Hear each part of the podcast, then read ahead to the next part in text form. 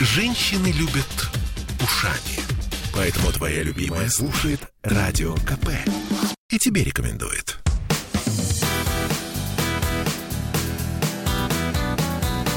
Легенды и мифы Ленинградского рок-клуба. Студии радио «Комсомольская правда» в Санкт-Петербурге. В программе «Легенды и мифы Ленинградского рок-клуба». У микрофона Александр Семенов. Здравствуйте, рокеры! И сегодня у нас в студии человек, к которому я отношусь с глубочайшим уважением. Э, музыкант, Э, фантастический человек, которого действительно можно назвать музыкантом во всей его силе и красе. Но самое главное, наверное, это поэт и гражданин. Все это я говорю об одном человеке, лидере группе «Телевизор» у нас в студии Михаил Барзыкин. Миш, добрый вечер. Добрый вечер. Эй, ну, во-первых, спасибо большое, что нашел время э, что посетил студию «Комсомольской правды». И тогда начнем разговор о тебе, о группе «Телевизор», о музыке, ну, вообще о том, как и где мы с тобой живем. Где ты родился? Родился я в городе Пятигорск Ставропольского края. Там, к сожалению, убили Лермонтова э, э, на дуэли. Вот пришлось как-то э, замаливать грехи, видимо. Ну, просто родители мои там работали в это время. И меня оставили там после рождения на попечении бабушки. И до второго класса я там средней школы, я там находился под бабушкиным контролем. Ты южный? Ну, я как бы, да, как бы, хотя меня возили туда-сюда, там в детском саду я пару, пару лет был здесь, потом меня обратно туда. Но, видимо, все-таки вот солнце, горы и фрукты э, не прошли даром. Это видно. Чем занимались твои родители, Миш?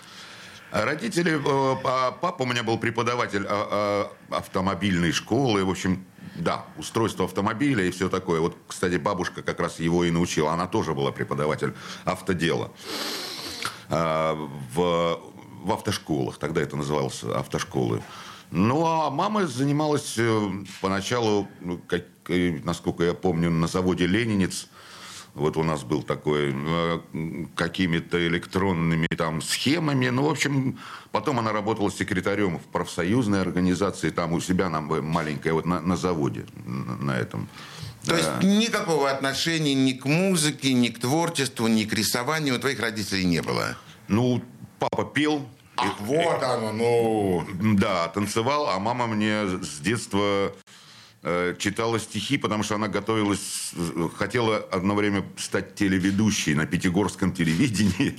Ее, ей сказали, что э, вы годитесь, но только в детские программы. У вас только очень тонкий голос. Вам. И вот она, я единственное, по ее рассказам, она говорит, ты сидишь такой, тебе там два года, а я читаю, готовлюсь, читаю стихи, заучиваю наизусть, наизусть, а ты, говорит, сидишь и вопросительно так, мама, ты чего? То есть мама сошла с ума, видимо, в мозгу ребенка так это разговаривать сама с собой, ну вот так. Ну да, ну вот видишь, как мы начали так, в общем, просто родители, а оказывается творческие люди, которые внутри где-то тоже горели. Тебя отдали заниматься в музыкальную школу, бабушка? Да, бабушка отдала как раз вот, э, когда я был, по-моему, в первом классе, я проходя мимо музыкальной школы, услышал звуки фортепиано и увидел, как там занимаются дети, и попросился. Как сам? Сам, да. Что меня самого удивляет. До сих пор. До сих пор, да. Хочу, типа, хочу, хочу вот на пианино. И бабушка отдала мне в школу музыкальную.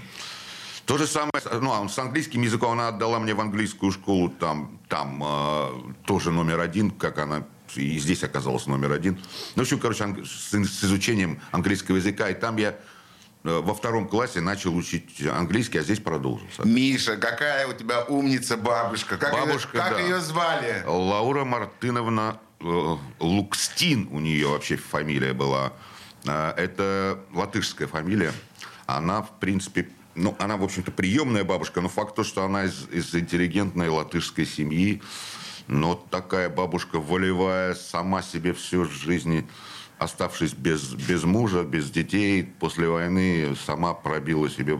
Ее весь Пятигорск знал, все без, таксисты бесплатно подвозили, потому что она, она их всех воспитывала.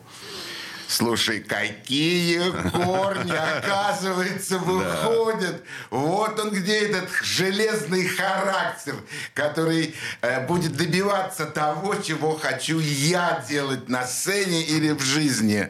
А, ты закончил музыкальную школу? Закончил. Э, меня здесь перевелись с грехом пополам, там на какие-то четверки, но 7, 7 лет я отрубил, да. По классу фортепиано? Да, да, да. То есть э, ты знаешь, что такое сольфеджио, арпеджио? Да, ты я... пел в хоре? Каким голосом? Я в хоре я вообще пел. У меня до сих пор, мне кажется, мне там лет шесть или семь. Ну, в общем, короче, это... Я помню какие-то зеленые э, жилеточки и шортики нам всем сшили. И вот это 50 детей стоит, это и на телевидении, и на Пятигорском я уже выступал в 6 лет в хоре. И пели мы, по-моему, «Орленок, орленок». Ну, а что мы могли еще петь? Да, да, да. Не, ну, не те же песни, которые мы, я думаю, сегодня услышим. Вот оно становление, вот оно начало личности, вот оно, где зарождалось. А спорт – Спорт, ну, это южный город, там велосипед все время, там все эти... Я очень много времени проводил во дворе и так далее, и поэтому так или иначе озеро, горы, походы бесконечные. Бабушка вводила нас, ну, весь Кавказ я объездил, и каждый год на море, там по месяц, по два. Это все благодаря бабушке. А футбол, там, футбол, волейбол, ну, баскетбол. Ты высокий, красивый, симпатичный парень. Ты должен был таким спортсменом быть. Да нет, ты знаешь, на это как-то... Не клинился. Да, не клинился на спорт. Ну, как-то в школе, конечно, баскетбол был у нас э, профильный предмет. Ну, тоже по поигрывал, да. Ну, футбол, естественно, и в хоккей во дворе. Это регулярно. Здесь уже, когда переехал сюда, ну и там тоже ну, это нормально, да. Это вот сейчас я последние 20 лет волейболом уже увлекся, поэтому играю, вот, если есть возможность, 4 раза в неделю играю. Ты волейболист? Да. Ты четыре раза в неделю? Ну, слушайте, фантастика. Ну, это какой? Я любитель. Да, да нет, ну конечно, мы да. же не говорим, что ты там э, играешь в автомобилисте да, или да, в каком-нибудь там. Да, конечно, для себя, для себя, для любимого, для того, чтобы поддерживать форму, ну и вообще получать какое-то удовольствие. Э, Хочу, чтобы наши радиослушатели «Комсомольской правды» услышали тот первый трек, ту первую... А как ты называешь свои произведения? Треком, песня? Песня, песня. песня. То есть никаких, старинке, никаких да. вот этих да, вот да, треков, да, не, не, шмеков. Не. Песня. Да, да. Тогда очень хотелось бы услышать сейчас первую песню, которую предложит нам Михаил Барзыкин. Ну, с вами говорит телевизор. Это такая заглавная песня. С нее, Это с классика жанра. С нее начиналось, да. Слушаем. Bye.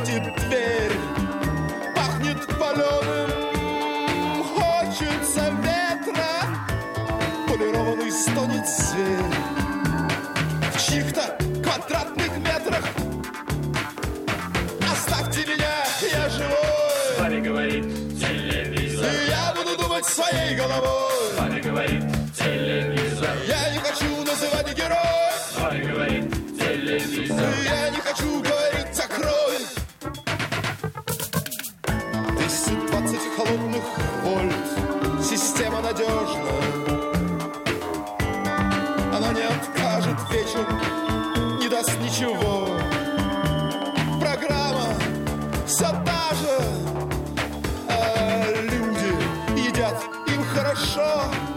Это век электрических наслаждений.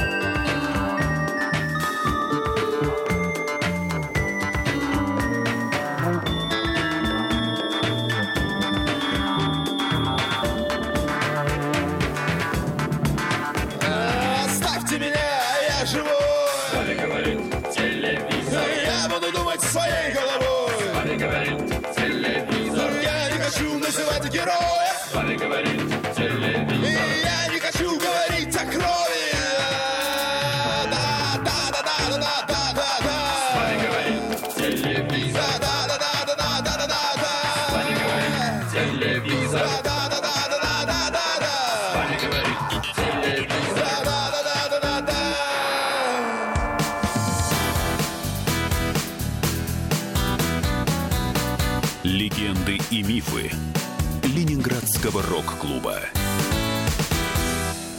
Я слушаю «Комсомольскую правду», потому что «Радио КП» — это корреспонденты в 400 городах России. От Южно-Сахалинска до Калининграда. Я слушаю «Радио КП» и тебе рекомендую.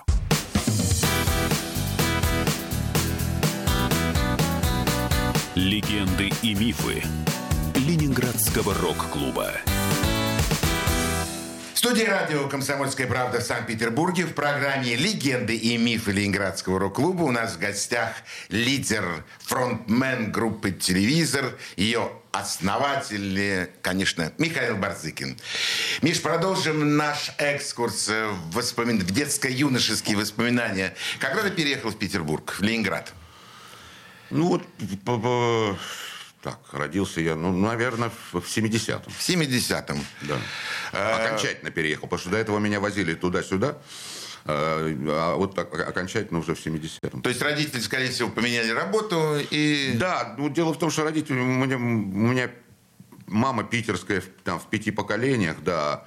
А, И поэтому она, конечно, они временно там работал отец, а потом он поменял работу и пошел учиться дальше. В общем, они поэтому вернулись в Питер, оставили у него у бабушки, потом забрали. И где вы жили, в каком районе? Э, Улица Решетникова, электросила. Московский район. Московский район, Там, да. в том районе. Ты пошел в школу. Да, да, меня отдали в, в эту самую английскую школу номер один, опять в то же самое, которая находилась неподалеку от, от места проживания. Ну да. называется, Э, тебя отдали или все-таки прозвучало то волшебное э, барзыкинское слово «хочу заниматься и вот этим». Нет, я, ну, раз уж я год э, занялся, ну, год, год отучился в э, Пятигорске э, с английским изучением, и я сдал даже маленький экзамен. И меня тогда приняли, когда увидели, что есть способности к языку. Ну, а потом неоднократно выяснялось, что, в принципе, единственное, к чему у меня есть способность, это к языку.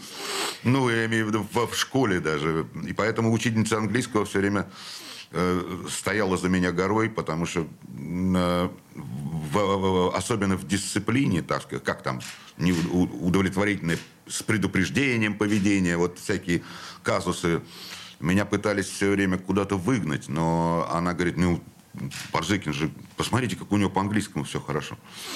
Не- нельзя выгонять. Ты был хулиган?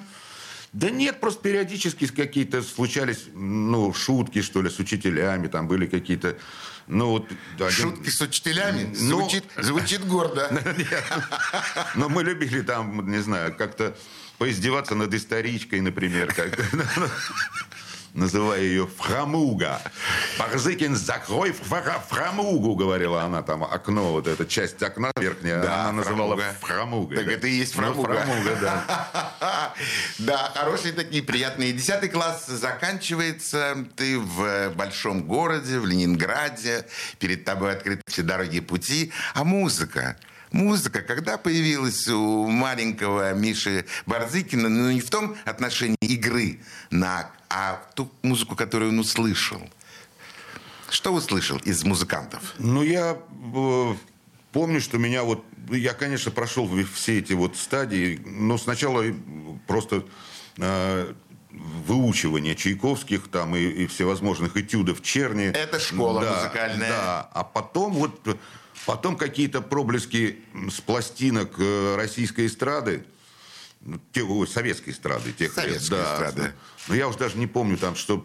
пою- поющие сер- поющие сердца там какие-то, а потом вдруг несколько гибких пластиночек Битлз и всякий Криденс, не помню, что еще, ну там Роллинг Стоунс, да, появились на дурацком э, проигрывателе.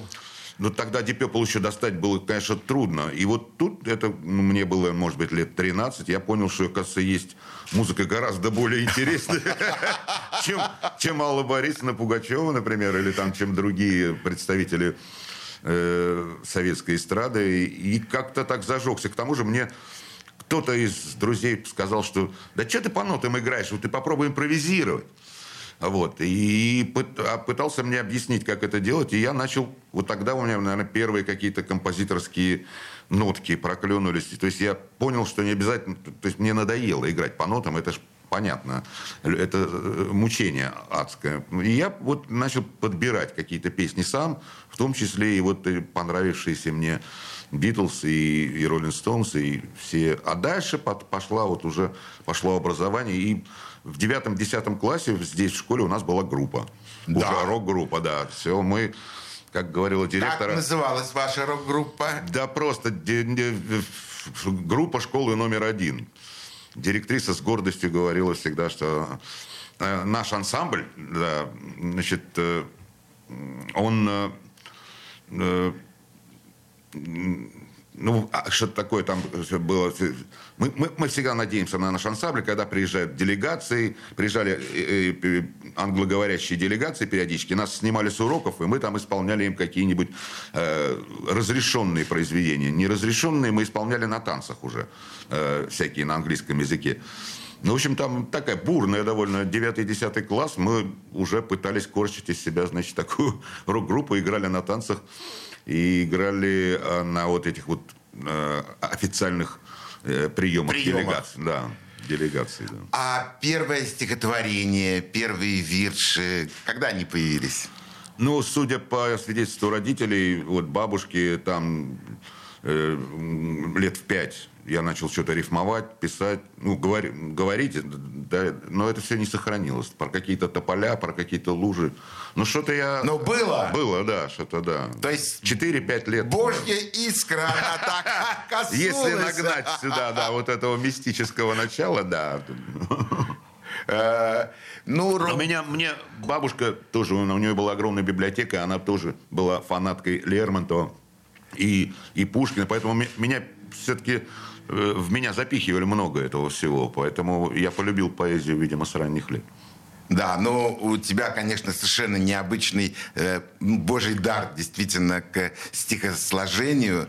Это, я думаю, многие наши радиослушатели, те, кто хотя бы один раз слушали группу телевизора, выступление Миши Барзыкина на сцене, я думаю, никогда этого не, не забудут. Заканчивается школа. Перед тобой открываются все дороги жизненные, ты уже поиграл в группе. А, кстати, э, вот этот выход на сцену, игра, игра музыки, это все было ради музыки? Или все-таки девчонки смотрели еще? Высокие, симпатичные? все, конечно, тут полный набор всех этих подростковых инстинктов, конечно. Ну да, мы стали уважаемыми людьми. За нами так уж уже пристально наблюдали девочки из разных э, классов 10, 9, 8. Мы иногда этим пользовались. И, конечно, ну, плюс возможность сбегать с уроков еще да, на определенные... На репетиции. Да, репетиции Перед, и, э, и, и на смотром. концерт. Да, и это, это всегда выглядело... Это был э, триумф. Какой-нибудь учитель физики, который меня явно недо- недолюбливал, говорил всегда, ну, Барзыкин у нас гуманитарий, ему физика не нужна. Это все с иронией с такой. И тут вдруг стук в класс. Так, Барзыкин, быстро, на репетицию сейчас, делегация через час. Все. И я гордо выхожу из класса там. Хлопая дверью. Хлопая дверью, да, да. Да, мне физика не нужна. До свидания. Вот, это, вот так это было. Смеш- Смешно. Да, ну действительно.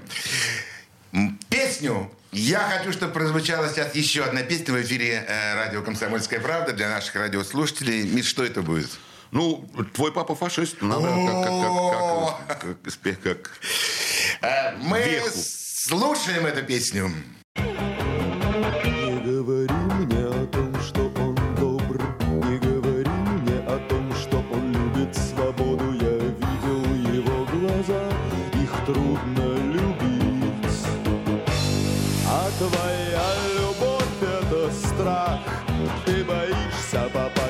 Число неугодных. Ты знаешь, он может прогнать, он может убить. Твой папа фашист, не смотри на меня так, я знаю точно, просто фашист. Не смотри на меня так.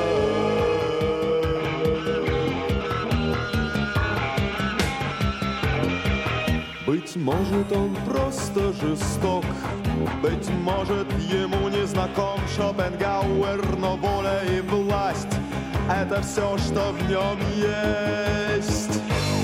И я не пойду за ним, я вижу плоды могучих иллюзий. Мне нужен свой свет, мне нужен свой крест. Твой папа фашист смотри на меня так, я знаю точно, он просто фашист. Не смотри на меня так.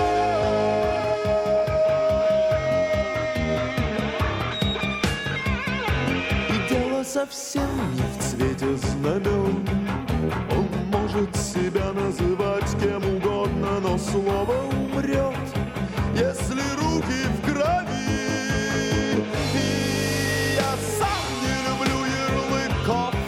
но симптомы болезни слишком известны, пока он там наверху. Он будет давить твой папа фашист, фашист. Не смотри на меня так, я знаю точно, он просто фашист.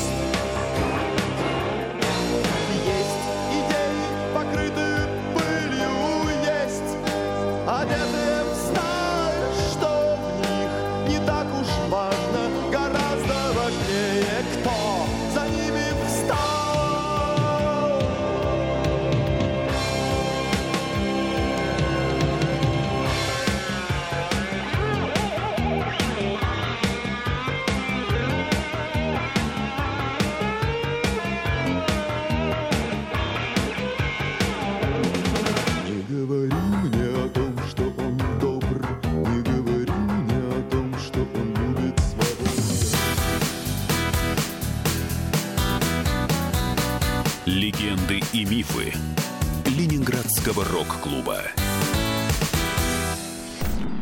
Я слушаю Радио КП, потому что здесь самые осведомленные эксперты.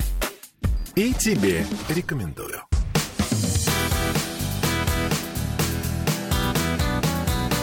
Легенды и мифы Ленинградского рок-клуба.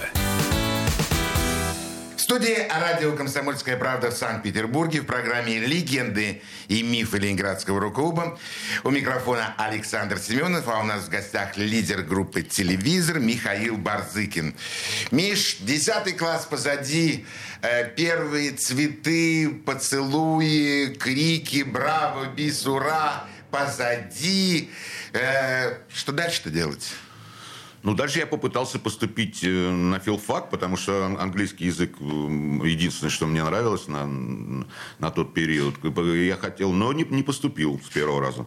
И целый год проработал на разных мер- э, предприятиях в качестве там грузчика, слесаря, токаря.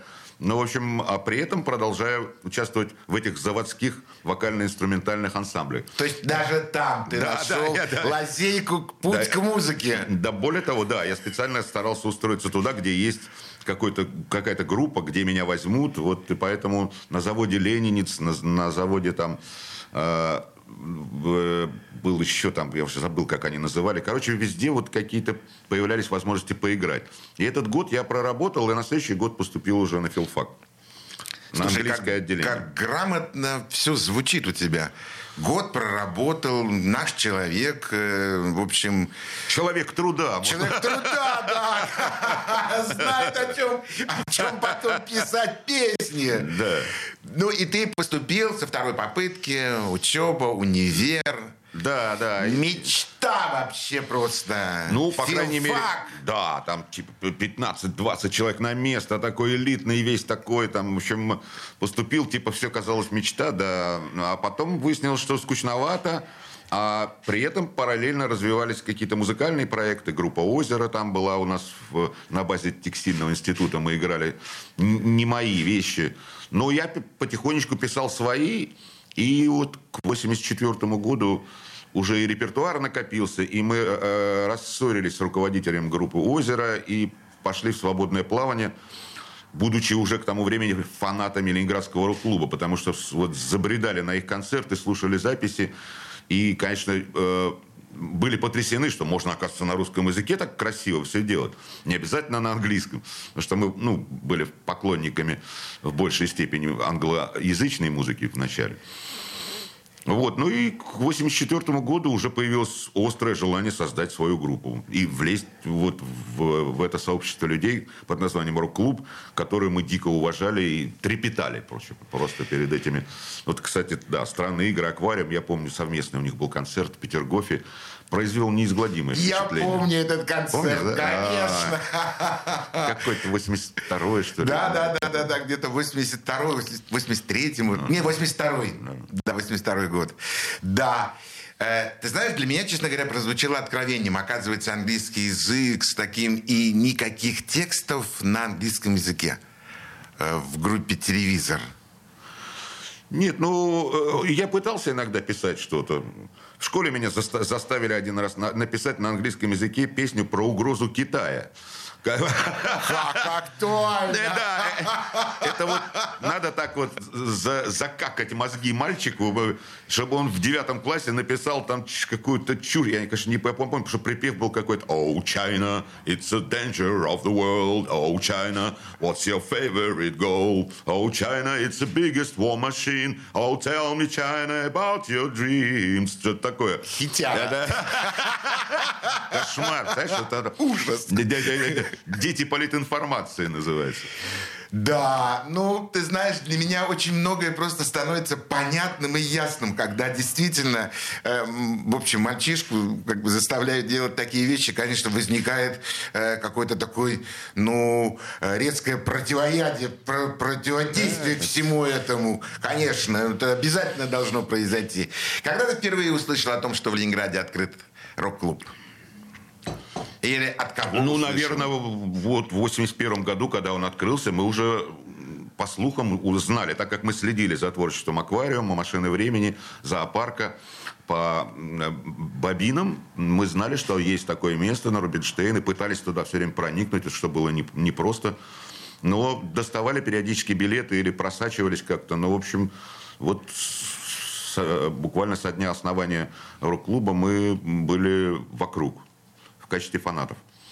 И вам оставалось сделать только один шаг для того, чтобы вступить и стать членом Ленинградского рок-клуба, который вы и сделали, по-моему, в 82 году. Нет, нет, в В 84 84-м, Да, да. 84 году, точно. В мае, в мае 84 года мы подготовили программу, и нас приняли, и мы очень были рады, что... И сразу же пустили на фестиваль, э, где мы вошли в семерку лучших, что, что в общем-то, было основным толчком для самооценки дальнейшей. Да, конечно, это очень важно на самом Да, деле. да, да. Ты был лауреатом неоднократный, и как бы, в общем, э, тебя, э, тебя награждали.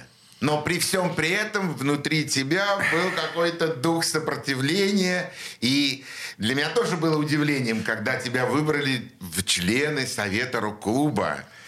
То есть Михаил Барзыкин э, стал э, человеком, который, если я не ошибаюсь, который отсматривал молодые коллективы. Да, я был, отве- я был ответственен за, да, за э, прослушивание молодых За коллективов. прослушивание Да. молодых коллективов. Как твои уши все выдерживали? Ну, слушай, там, да, конечно, ну, не, не Для так человека было... с музыкальным образованием. Не так все было сложно, на самом деле, и не так страшно, потому что мы вот там приняли группу «Ноль», например, с удовольствием. Супер. Группу «Сезон дождей», там, и еще ну, Супер. куча там коллективов. Инструментальная музыка, сезон дождей, Да, вообще редчайшая Да. музыка в рок-клубе. Да. Миш, спасибо тебе большое за эти коллективы, которые появились в Да, Ленинградском мне, рок-клубе. мы, мы, мы комиссии выезжали, но я просто органи- организовывал, более-менее как-то держал связь.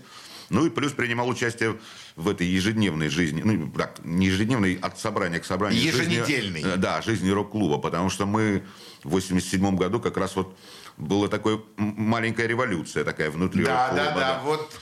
Это действительно вот все произошло вот на уровне такой маленькой революции или так просто по, поболтали и разбежались?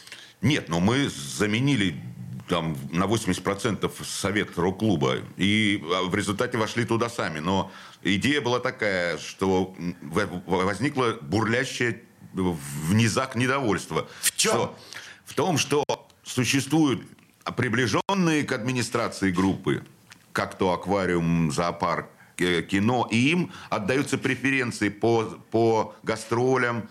Э, Их, э, их стараются, им стараются разрешить и отправить их, ну, то есть у них зеленый свет, а вот мы такие сомнительные. Поджелтенькие. Ну, да, и потом, да, то есть а, непонятно. На тех, видимо, можно было положиться, а от нас можно было ожидать скандала, в том числе и политического. Поэтому нас старали, старались придерживать там. Нас, а- Алису, объект насмешек, Э, ну, ДДТ тогда еще... Да, не помню, Не-не-не, да. 86 год они появились так, Не, ну, следует. да, да, и вот накипало это. Плюс э, возникли слухи о том, что билеты кто-то продает, а мы-то ничего не получали, никаких денег за все эти концерты, естественно. И еще не могли своих родственников даже туда привезти, потому что нет билетов, извините. И на этом фоне кто-то продает билеты э, из-под полы там. И тут вот все это вместе, плюс, плюс всякие слухи. И вот мы поставили вопрос о переизбрании Совета рок-клуба. И большинством голосов э, вот так получилось, что покинул кто-то там, не помню, а, Гуницкий покинул Совет рок-клуба, Анатолий, еще там несколько человек. Короче, и Марьяна Цой, и я были избраны туда. Э, В общем, кто-то еще. Короче, мы пере, на 90% переформировали Совет рок-клуба тогда. Да, ну вы революционеры, конечно. Ну, так, а за это подвергались жесточайшей критике, насмешкам со стороны там э, Житинского великого писателя, к сожалению, Да. ушедшего. Вот. А нас, э, а нас было групп 10. Вот Аукцион был с нами, э, Алиса, объект насмешек, телевизор, еще а патриархальная выставка. Да это крепкие команды Это все были, восставшие, да. да, восставшие из ада были. А, Еще хочу, чтобы прозвучала песня, которую предложит нам лидер группы «Телевизор». А, Ну, давайте послушаем «Сыт по горло». Э, В свое время была когда-то хитом. да. Да, конечно. Она до сегодняшнего дня остается в памяти тех людей, когда бы хоть раз слышал эту песню. Слушаем. Доброе утро, я снова здесь Мне ничего не надо, у меня все есть Я гуляю по кухне с гордым видом И имею основание считать себя сытым да сытым Это не голодный, чего у меня нет Да все, что угодно Открываю холодильник и во взгляде колбасы. Я чувствую уверенность в том, что я сыт и я Сыт по горло, лай, лай, лай, рура, Сыт, сыт по горло, ла-ла-ла-ла-ла-ла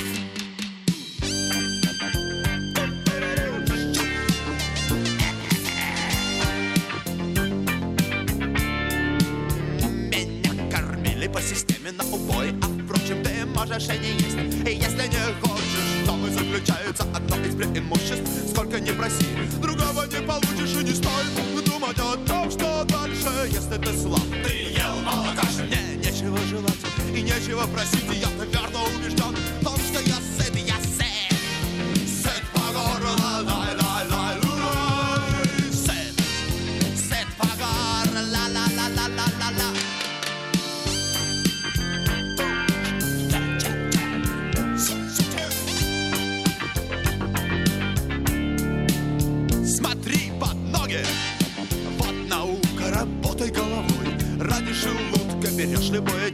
производишь глоток и превращаешь информацию в желудочный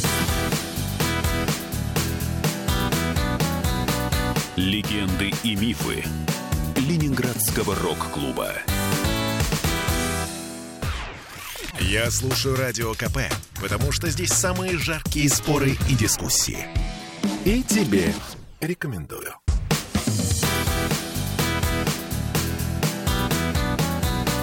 Легенды и мифы Ленинградского рок-клуба.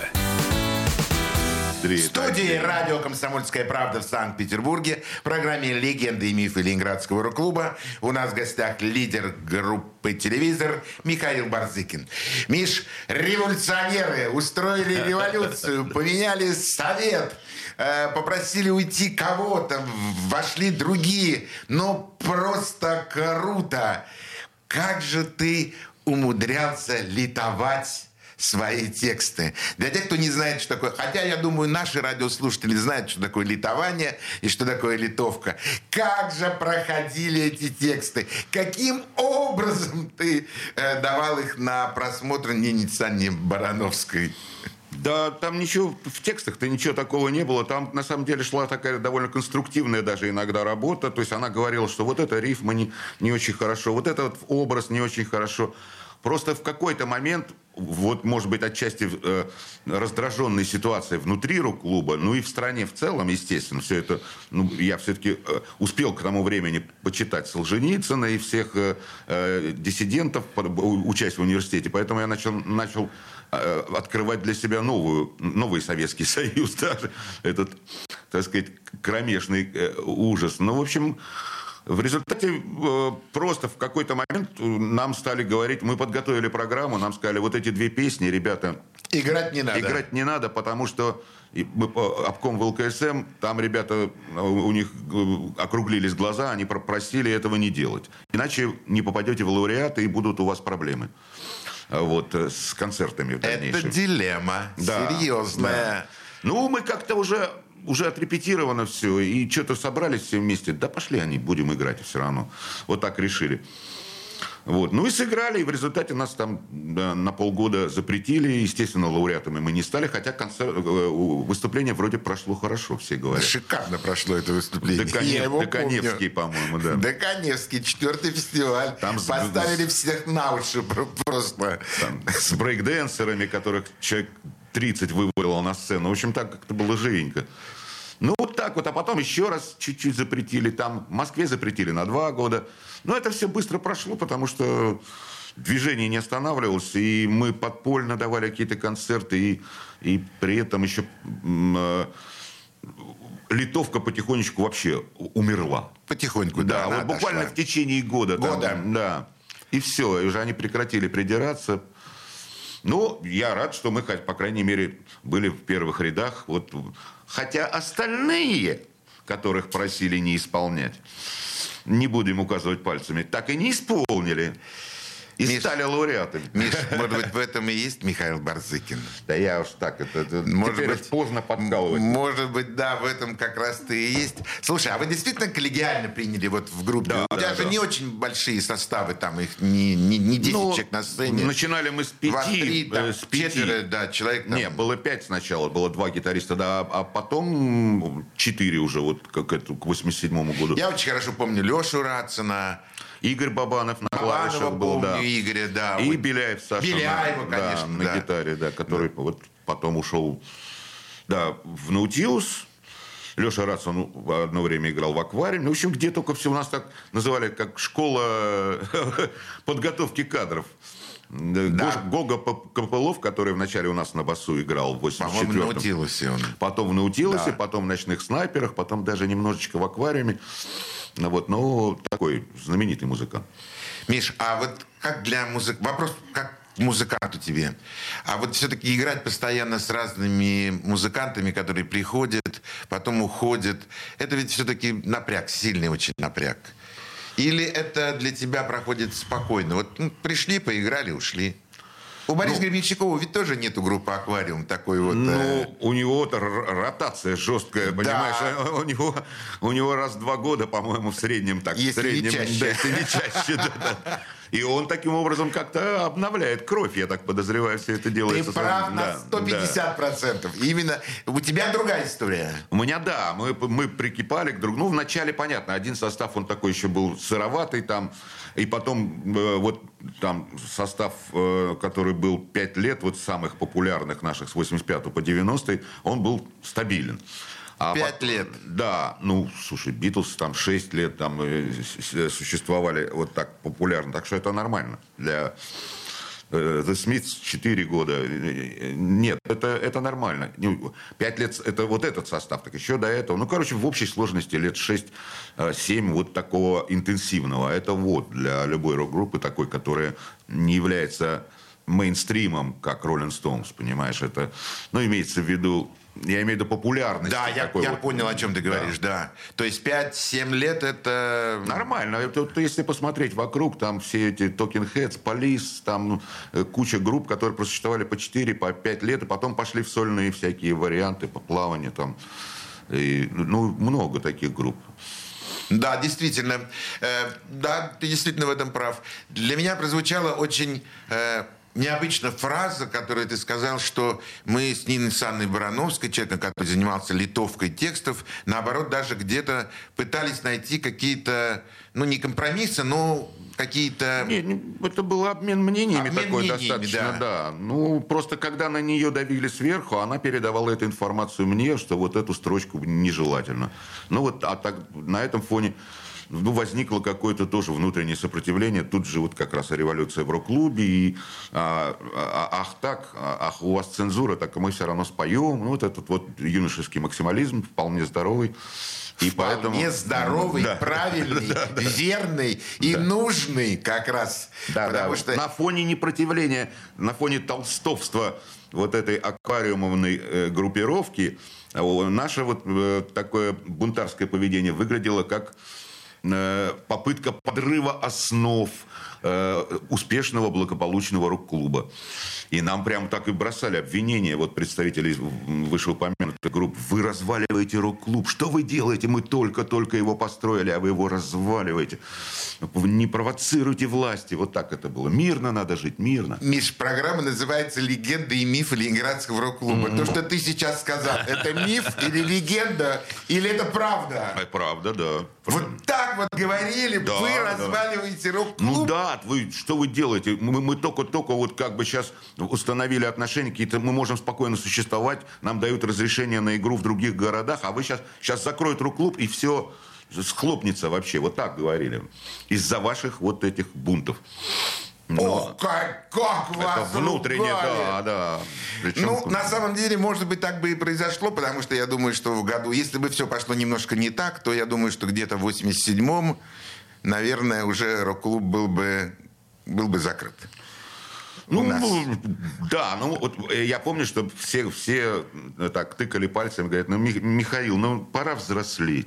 Ничего не, ничего не изменится, ничего не изменится. Будет еще хуже, и, и КГБ у власти будет вечно. И Что ты как мальчик, вот как ребенок, ей-богу. Вот это как раз и Нина Барановская, и Наталья Весело- Веселова, они уговаривали нас не, не лезть на рожон, потому что никакой перестройки не существует. Это, это, это- миф, Миша, не верь. А мы, мы что-то поверили. Ну и вот э, произошел какой-то конфликт. Слава богу, что на том этапе мы как-то оказались правы.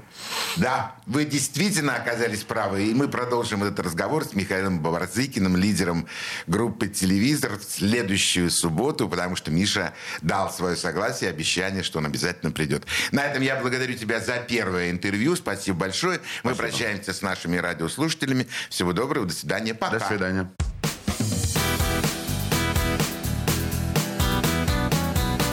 Легенды и мифы Ленинградского рок-клуба.